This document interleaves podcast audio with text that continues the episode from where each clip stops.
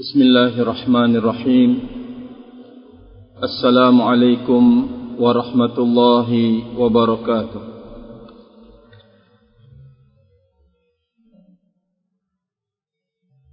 الحمد لله. الحمد لله رب العالمين. فلا عدوان إلا على الظالمين. والعاقبة للمتقين. وصلاة الله وسلامه على نبينا سيد المرسلين وعلى آله المطهرين وأصحابه الطيبين ومن تبعهم بإحسان إلى يوم الدين. أما بعد فأوصي نفسي وإياكم بتقوى الله فقد فاز المتقون. قال الله عز وجل في كتابه يا أيها الذين آمنوا اتقوا الله حق تقاته ولا تموتن إلا وأنتم مسلمون. معاشر المسلمين والمسلمات yang saya hormati dan yang dimuliakan oleh Allah Subhanahu wa taala Alhamdulillah Kita tidak henti-hentinya untuk bersyukur kepada Allah Azza wa Jalla Atas segala karunia dan berbagai macam nikmat yang telah diberikannya kepada kita. Dan sungguh kita tidak akan mampu untuk membilang dan menghitung nikmat-nikmat Allah Azza wa Jalla tersebut. Termasuk di dalamnya adalah nikmat al-hayat wal maut nikmat kehidupan yang diberikan oleh Allah Azza wa Jalla dan juga adanya ketentuan kematian yang pasti akan terjadi pada setiap hamba. Tentunya sebagai seorang yang beriman kepada Allah Azza wa Jalla memandang kehidupan ini tentunya dari berbagai sisi dan aspek. Orang yang beriman tidak akan berhenti untuk menghitung kehidupan itu hanya untuk kehidupan dunia semata. Tetapi masuk dalam kalkulasiannya kalau kehidupan dunia ini adalah sementara dan akan menyusul kehidupan alam barzah dan alam akhirat. Orang yang beriman mengetahui bahwa Allah Azza wa Jalla menciptakan kehidupan tentu berkonsekuensi besar Allah Azza wa Jalla telah menyebutkan di dalam firman-Nya Tabarakalladzi khal tabarakalladzi biyadihi al-mulk wa huwa ala kulli shay'in qadir alladzi khalaqal mauta wal hayata liyabluwakum ayyukum ahsanu amala Allah Azza wa Jalla menyebutkan bahawa dia telah menciptakan kehidupan dan juga telah menciptakan kematian untuk apa ma'asyiral muslimin dan muslimat. Maka disinilah letak keberuntungan orang-orang yang beriman dengan benar kepada Allah Azza wa Jalla. Tidak akan berlalu sebuah nikmat kecuali dia bisa mengambil nilai-nilai ketaatan darinya termasuk terkait dengan nikmat kehidupan dan kematian. Ternyata Allah Azza wa Jalla menyebutkan sebuah tujuan dari penciptaan kehidupan dan kematian ini dengan mengatakan liyabluwakum agar dia Allah Azza wa Jalla menguji kalian menguji kalian kata Allah Subhanahu wa taala sendiri dan tentunya perlu kita ingat bahawa Allah Azza wa Jalla tidak menimpakan sekecil apapun dari ujian bala untuk membinasakan hambanya sama sekali tidak. Tetapi Allah Azza wa Jalla menurunkan berbagai macam bentuk cobaan hidup untuk menguji hamba-hamba itu menguji tentang kesabaran yang ada pada mereka. Ma'asyiral muslimin dan muslimat yang saya hormati. Terkait dengan nikmat kehidupan dan kematian itu. Apa tujuannya? Allah Azza wa Jalla menciptakan keduanya. Ada kehidupan dan kematian. Allah Subhanahu wa taala menyebutkan liyabluwakum ayyukum ahsanu amala agar dia Allah Azza wa Jalla menguji kalian siapakah di antara kalian yang terbaik karyanya siapa siapa yang terbaik usahanya dan karyanya di kehidupan dunia ini ma'asyiral muslimin dan muslimat yang saya hormati Inilah dia orang yang beriman memandang kehidupan dan kematian itu sebagai sebuah ujian dan cobaan dari Allah Subhanahu wa taala. Siapakah di antara hamba-hambanya itu yang paling terbaik karya nyatanya di kehidupan ini? Mari kita lihat tafsirnya. Para ulama tafsir menjelaskan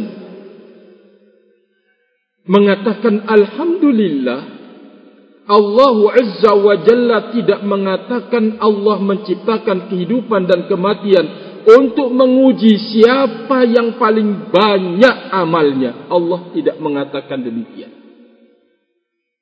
Allah tidak mengatakan akan menguji di atas dunia ini siapa yang paling banyak karyanya, yang paling banyak amalnya. Akan tetapi Allah Azza wa Jalla mengatakan siapa yang paling terbaik amalnya. Berarti kalaupun dia melakukan amalan sedikit tetapi dia terbaik maka dia termasuk dalam golongan orang-orang yang akan lulus di kehidupan dunia ini ma'asyiral muslimin yang saya hormati sehingga oleh karena itu ayat ini mengajak kita jangan sampai kita memfokuskan hidup dunia ini adalah berkarya banyak tapi berkarya yang terbaik padanya pesan Allah Azza wa Jalla yang menghidupkan yang menciptakan kehidupan dan yang menciptakan kematian itu. Lalu amalan mana amalan yang paling terbaik? Fudail bin Iyad rahimahullahu taala menjelaskan bahwa karya nyata usaha hidup yang paling terbaik itu adalah dua. Akhlasuhu wa aswabuhu. Amalan yang terbaik itu adalah akhlasuhu. Apa arti akhlasuhu adalah amalan yang paling tinggi tingkat keikhlasan padanya dia tidak berkarya, dia tidak berbuat sekecil apapun.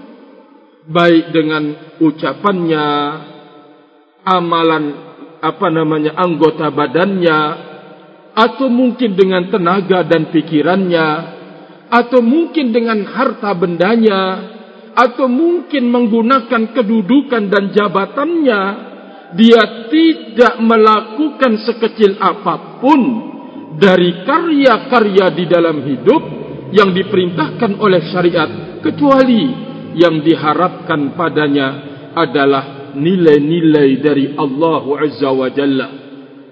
Cintanya imbalannya kemudian kasih sayangnya termasuk di dalamnya mengharapkan surganya maka inilah dia amalan yang akhlasuhu amalan yang paling ikhlas.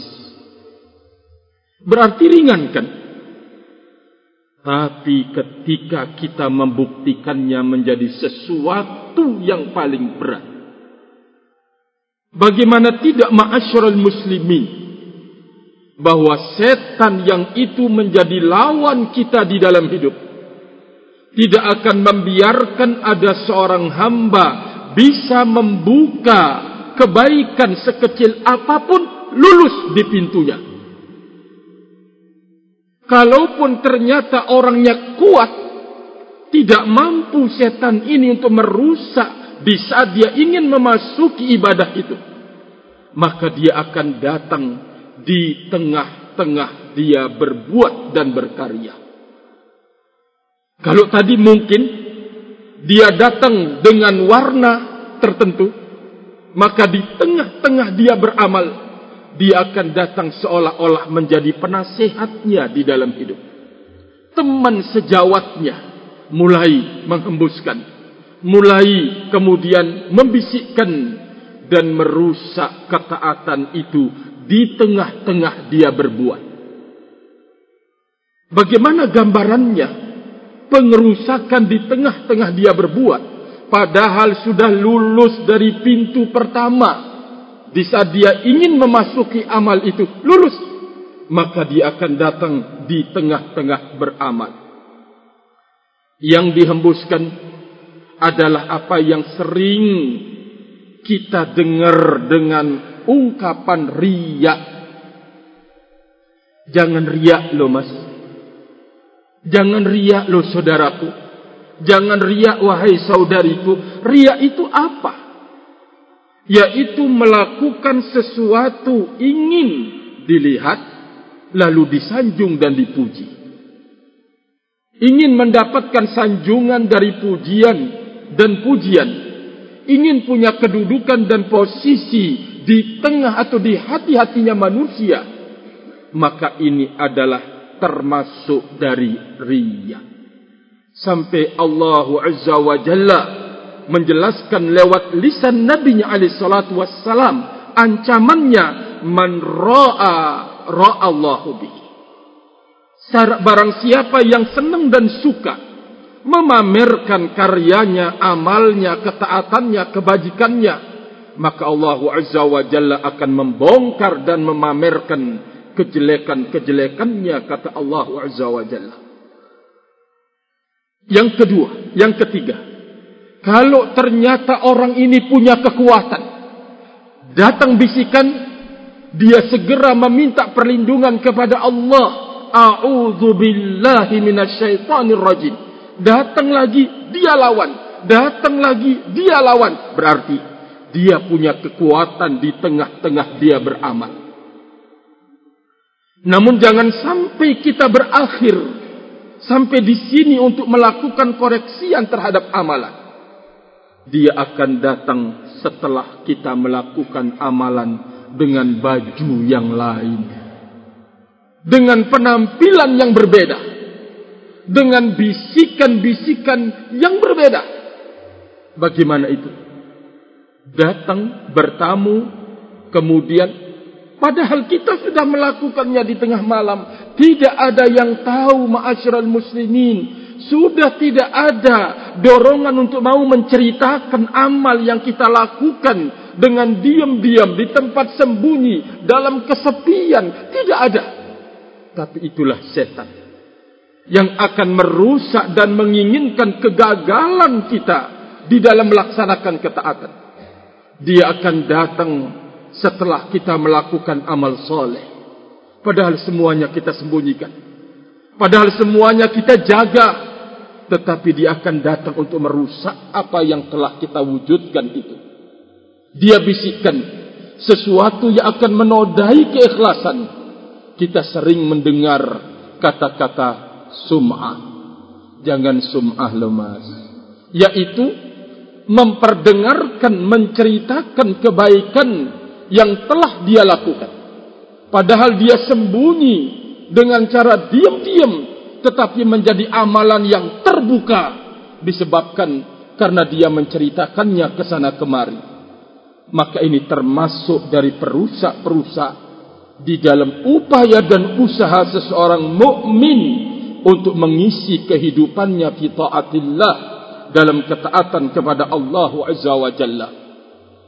Berarti untuk menjadi orang yang benar-benar lulus dengan nikmat kehidupan ini maka kita harus selalu bangun dan berjaga untuk memberikan koreksian terhadap niat-niat kita untuk siapa kita berbuat kemudian yang kedua ini yang pertama yang paling ikhlas dan yang kedua aswabuhu adalah yang paling benar dia berbuat. Yang paling tepat dia berkarya. Ma'asyiral muslimin yang saya hormati. Kalau kita berada dalam sebuah instansi misalkan ada aturan bagaimana kita berbuat dan berkarya padanya. Kita akan berupaya untuk mencocokkan menyesuaikan. Jangan keluar dari aturan-aturan itu. Ini di kehidupan dunia. Janjinya ya gaji sebulan. Barakallahu fikum. Mungkin berapa juta? Gajinya sebulan. Kita berupaya untuk kemudian menyesuaikan karya-karya kita di instansi itu untuk tidak keluar dengan aturan-aturan yang sudah ada. Maka tentunya Allah Azza wa Jalla telah memberikan aturan hidup yang kita harus berjalan dan terikat dengannya.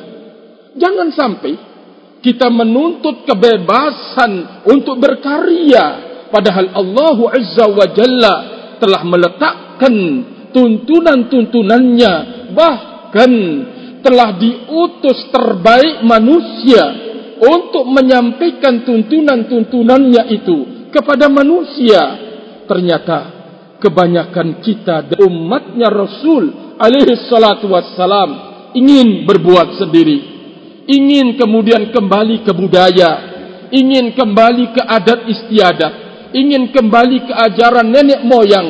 Tidak kemudian mau untuk mengenali, mengetahui, mempelajari. Apalagi mempraktikkan apa yang benar-benar telah diajarkan oleh Nabi kita Muhammad sallallahu alaihi wasallam. Tentu sebagai orang yang beriman, jangan sampai terjadi di dalam hidup. Kita sebagaimana harus uh, diwajibkan untuk selalu patuh dan tunduk kepada apa yang telah diajarkan oleh Nabi kita Muhammad sallallahu alaihi wasallam. Bukankah kita ingin karya-karya kita ini diterima oleh Allah? Bukankah kita ingin usaha-usaha kita ini kemudian menjadi usaha yang terbaik di sisi Allah? Maka langkah yang kedua setelah menjadi orang yang paling ikhlas, langkah yang kedua jangan keluar dari tuntunan bimbingan utusan Allah Azza wa Jalla untuk membimbing ilmu umat ini membimbing amal dan karya nyatanya untuk kemudian menjadi amalan dan karya yang diterima oleh Allah Subhanahu wa taala yaitu jangan keluar dari tuntunan dan bimbingan nabi kita Muhammad sallallahu alaihi wa ala alihi wasallam. Ma'asyiral muslimin yang saya hormati mari kita bersama-sama belajar tidak ada istilah terlambat di dalam belajar. Mari kita berupaya untuk memperbaiki karya-karya kita. Dan tidak ada istilah terlambat di dalam memperbaiki karya-karya kita. Masih ada titipan sisa-sisa kehidupan. Mari kita manfaatkan. Mari kita gunakan. Jangan kita merasa puas dengan apa yang kita telah perbuat. Khawatir ada amalan-amalan yang bukan menjadi catatan kebaikan di sisi Allah. Tapi menjadi catatan kejelekan di sisi Allah Azza wa Jalla. Sekali lagi, saya mengajak lewat majlis yang mulia dan insya Allah berberkah ini. Mengajak saudaraku kaum muslimin dan muslimah. Mari kita menjadi orang yang terbaik dalam berkarya di kehidupan ini. Memanfaatkan titipan hidup dari Allah Azza wa Jalla menjadi seorang terbaik dan orang yang paling berhasil meninggalkan dunia ini dengan karya-karya yang besar menghadap Allah Subhanahu wa taala. Allahumma amin, Allahumma amin. Segenap saudaraku kaum muslimin yang saya hormati dan yang saya muliakan. Termasuk dari ujian Allah Azza wa Jalla selain kehidupan ini adalah adanya kematian. Maka dengan kita mengingat yang namanya kematian, mengingatkan pula bahawa kita ini akan pindah dari negeri dunia ini kita akan pindah ke negeri yang keberikutnya. Di negeri yang keberikutnya ini sudah tidak ada lagi syariat untuk kita berbuat, beramal dan berkarya. Syariat itu ada di kehidupan dunia ini. Aturan-aturan hidup yang dititipkan oleh Allah Azza wa Jalla yang diajarkan oleh Nabi Muhammad sallallahu alaihi wasallam itu untuk kehidupan dunia ini. Maka di saat kemudian kematian datang menjemput, maka artinya bahwa kita akan pindah ke alam yang kedua. Dan tidak ada syariat untuk kita beramal di alam yang kedua ini. Di alam yang kedua inilah kita akan menerima apa yang telah kita lakukan di alam yang pertama tadi. Oleh karena itu, kepindahan ke alam yang kedua ini akan berkonsekuensi banyak. Satu, kita akan berhadapan dengan malaikat mungkar dan nakir yang akan menyoal yang akan menyodorkan pertanyaan-pertanyaan ma'asyiral muslimin yang saya hormati maka yang menjadi modal dan bahan jawaban terhadap pertanyaan dua malaikat itu adalah apa yang kita lakukan di muka bumi ini? Hasil karya kita di alam dunia ini ma'asyiral muslimin yang saya hormati Kedua, tempat yang sempit seukuran badan, lalu kemudian diuruk, maka dia akan menjadi hufratun min hufaril jannati, uh, hufratun min hufarin niran, wa rawdatun min riyadil jannah. Lobang yang kecil itu akan bisa menjadi lobang azab Allah Azza wa Jalla, lobangnya api. Dan yang kedua, kemungkinan untuk menjadi kebun dari kebun-kebunnya surga. Berarti alam kedua ini adalah alam untuk mengambil, mendapatkan dan imbalan nilai-nilai ketaatan yang sudah kita lakukan di alam dunia. Oleh karena itu, jangan sampai kita berprinsip banyak-banyakan, tetapi kita harus punya prinsip adalah karya yang terbaik dan karya yang terbagus. Dua landasan dan dasar karya yang terbaik dan terbagus di dalam hidup. Satu, kita kerjakan tidak mengharapkan sedikit pun dari manusia. Yang kedua, kita berkarya di dalam hidup ini tidak keluar dari tuntunan Allah Azza wa Jalla yang telah disampaikan, yang telah dibimbingkan, yang telah diajarkan oleh Nabi kita Muhammad sallallahu alaihi wa ala alihi wasallam. inilah yang akan menjadi bahan kelulusan kita dalam pertanyaan malaikat mungkar dan nakir ma'asyiral muslimin yang saya hormati. Sehingga tidak ada beda.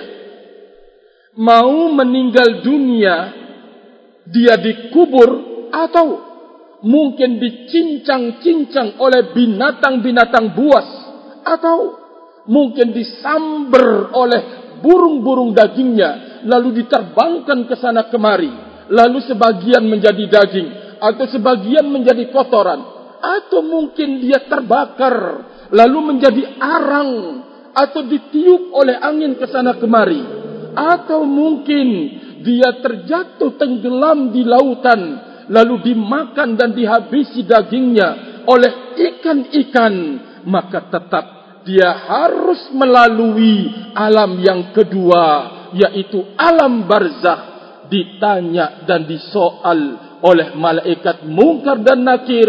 Dan yang kedua maka akan bisa tempat hidupnya yang kedua itu walaupun dia tidak terkubur menjadi lobang lobang-lobang neraka atau kebun dari kebun-kebun surga. Sehingga tidak ada istilah oh dia dibakar sampai menjadi arang supaya tidak kemudian ada soal malaikat mungkar dan nakir tidak diazab. Sudah diazab di dunia sudah dibakar menjadi arang dibuang di lautan. Lalu kemudian mengatakan bebas dan bebas dari hukuman alam barzakh tidak. Sama sekali tidak ma'asyiral muslimin yang saya hormati. Bagaimanapun bentuk kematiannya seseorang maka dia pasti untuk kemudian disoal dan ditanya oleh malaikat mungkar dan malaikat nakir hafizani wa hafizakumullahu jami'an. Oleh karena itu sekali lagi orang yang beriman pada Allah azza wa jalla akan memanfaatkan sisa dari hidup ini atau kehidupan ini untuk kemudian menjadi orang yang terbaik di dalam berkarya dan menjadi orang yang terbagus di dalam berbuat rahimani wa rahimakumullah. Mari kita dengarkan sebuah riwayat. Bagaimana Allah Azza wa Jalla memanggil mereka-mereka yang telah berkarya terbaik di dunia ini. Bagaimana Allah perlakukan mereka. Di saat kemudian ajal itu datang menjemput. Diriwayatkan oleh Al-Imam Ahmad di dalam musnadnya. Dari sahabat Al-Bara ibn Azib radhiyallahu taala anhu. Kata Rasulullah alaihi salatu wassalam. Bara ibn bin Azib radhiyallahu taala anhu bercerita. Kharajna kami keluar bersama Rasul alaihi salatu wassalam pada jenazah kaum Ansar sampai kami datang ke kuburan maka di saat menunggu walamma yulhad dibikinkan lahat fajalasa Rasul alaihi salatu wassalam. Rasulullah duduk. Lalu kami duduk di sekitar beliau dan di saat itu Al-Bara ibnu Azib bercerita, kami duduk mengitari Nabi alaihi salatu wassalam bagaikan burung ada di kepala-kepala kami. Gambarannya apa? Burung tidak bergerak, tidak terbang berarti gambaran tentang betapa khusyuknya para sahabat Nabi Ridwanullah alaihim ajma'in di saat kemudian berada di sekitar Nabi alaihi salatu wassalam. Di tangan Nabi di saat itu adalah ud, ada kayu yang beliau mengorek-ngorek di tanah lalu mengangkat kepala beliau farafa'a ra'sahu. Beliau mengangkat kepala beliau dengan mengatakan Ista'idu billah min adabil qabri marratain aw masalatan Beliau tiba-tiba mengatakan berlindunglah kalian kepada Allah dari azab kubur dua kali atau beliau mengucapkannya tiga kali kemudian beliau bersabda Mari kita dengarkan baik-baik bagaimana orang yang memang benar-benar berhasil berkarya di dalam hidup ini. Barakallahu fikum. Rasulullah mengatakan, Innal abdal mu'min. Sesungguhnya seorang yang beriman kepada Allah Azza wa Jalla. Kata iman ini perlu diketahui. Bukan cuma hanya sebatas saya beriman kepada Allah. Tapi dia beriman di atas ilmu dia beriman. Yang kedua, konsekuensi iman ini dia wujudkan di dalam hidup dan tidak keluar konsekuensi dia kerjakan iman itu dari tuntunan dan bimbingan Nabi sallallahu alaihi wasallam. Semoga Allah azza wa jalla membantu saya dan segenap saudaraku kaum muslimin dan muslimat untuk menjadi hamba yang benar-benar beriman lalu masuk dalam panggilan ini, penjelasan ini. Sesungguhnya seorang hamba yang beriman apabila fi inqita'im minad dunya akan berakhir dari kehidupan dunia wa ikbalin alal akhirah. Dan menuju kehidupan akhirat maksudnya ajalnya sudah datang menjemput. Maka turunlah kepada orang mukmin ini al malaikatu minas sama. Turun di hadapan orang yang benar-benar beriman itu malaikat-malaikat dari langit. Apa kata Nabi Ali salatu wassalam malaikat-malaikat yang turun dari langit itu bidul wujuh dalam kondisi wajah-wajah mereka itu putih. Ka'anna wujuhahum syams. Wajah-wajah mereka itu bagaikan sinar matahari. Ma'ahum kafanun min akfanil jannah. Bersama para malaikat itu adalah kain kafan. Dari kain kafannya surga. Wa unutun min hunutil jannah. Dan lumuran wewangian dari wewangian-wewangian surga. Allahu akbar. Hatta yajlisu minhu muddal basar maddal basari. Sampai kemudian para malaikat itu duduk sebatas mata memandang berarti banyak para malaikat tersebut.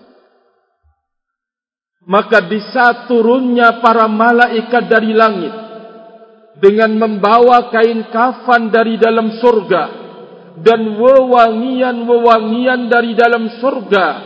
Thumma yajibu malakul maut. Lalu kemudian datanglah malaikatul maut malaikat yang Allah tugaskan untuk mencabut nyawa disebut dengan malakul mauti datang untuk mencabut nyawa sehingga dia duduk di samping kepala orang yang akan dicabut ajalnya. Fayaqul. Lalu malaikat maut ini mengatakan, Ayyatuhan nafsu tayyibah. Wahai roh jiwa yang baik. Sudah kegembiraan yang didapatkan oleh orang yang benar-benar berkarya baik di hidupnya. Bisa dipanggil, wahai jiwa roh yang baik. Ukhruji ila maghfirati minallahi wa ridwan. Wahai roh yang baik. Wahai roh yang bagus. Wahai jiwa yang bagus. Keluarlah engkau keluarlah engkau menuju pengampunan dari Allah Azza wa Jalla dan keluarlah engkau menuju ridhonya Allah. Ya Allah. Bukankah sebuah keberhasilan hidup? Baru saja akan berpisah dari kehidupan dunia ini. Akan masuk di kehidupan yang kedua. Sudah demikian panggilan yang sangat menyejukkan hidup wahai roh, wahai jiwa yang baik, keluarlah engkau menuju pengampunan dari Allah Azza wa Jal dan menuju ridhonya Allah Subhanahu wa taala. Lalu Nabi sallallahu alaihi wasallam bercerita, keluarlah ruh itu bagikan air yang dituang dari kepala bejana. Keluar mengalir. Fayakhudhuha lalu kemudian malakul maut mengambil ruh itu. Fa idza maka di saat dia mengambil ruh itu mereka tidak membiarkan di tangannya mereka.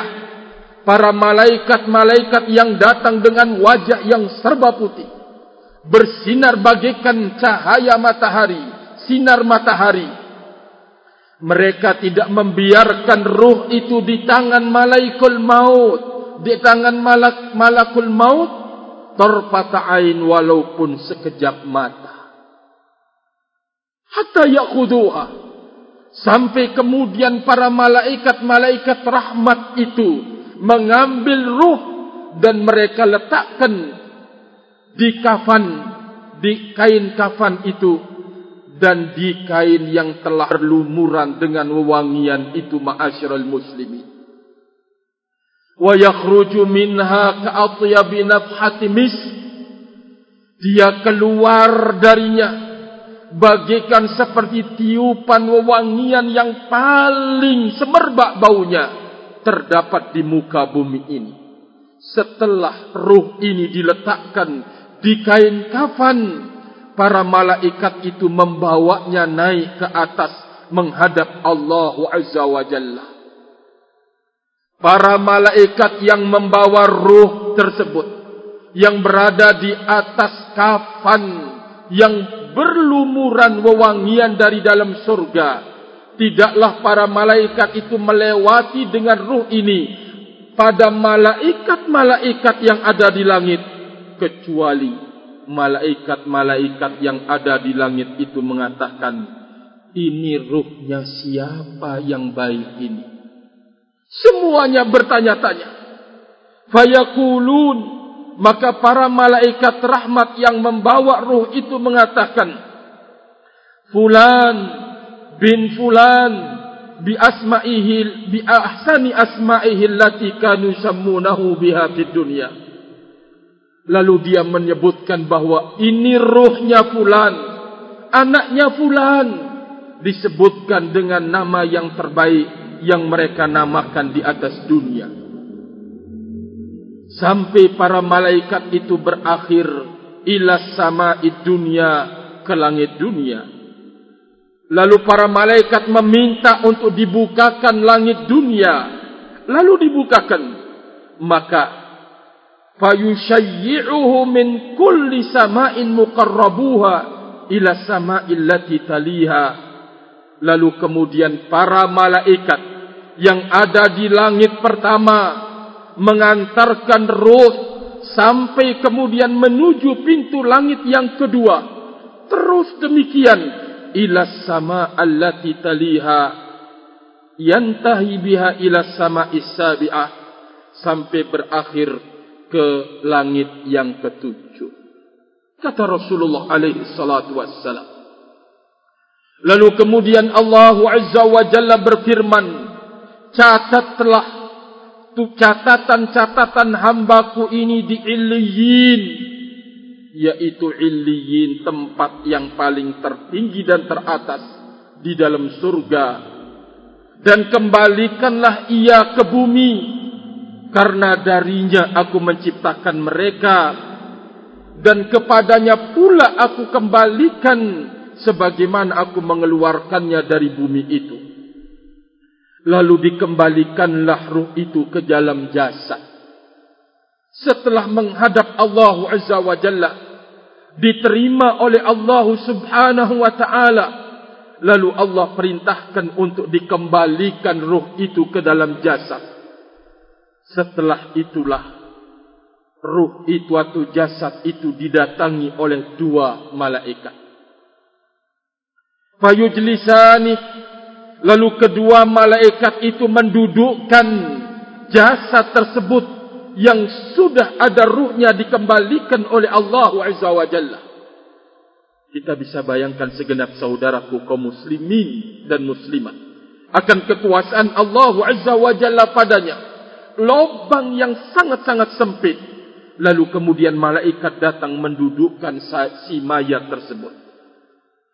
Lalu kedua malaikat itu menyodorkan pertanyaan-pertanyaan sebagai berikut.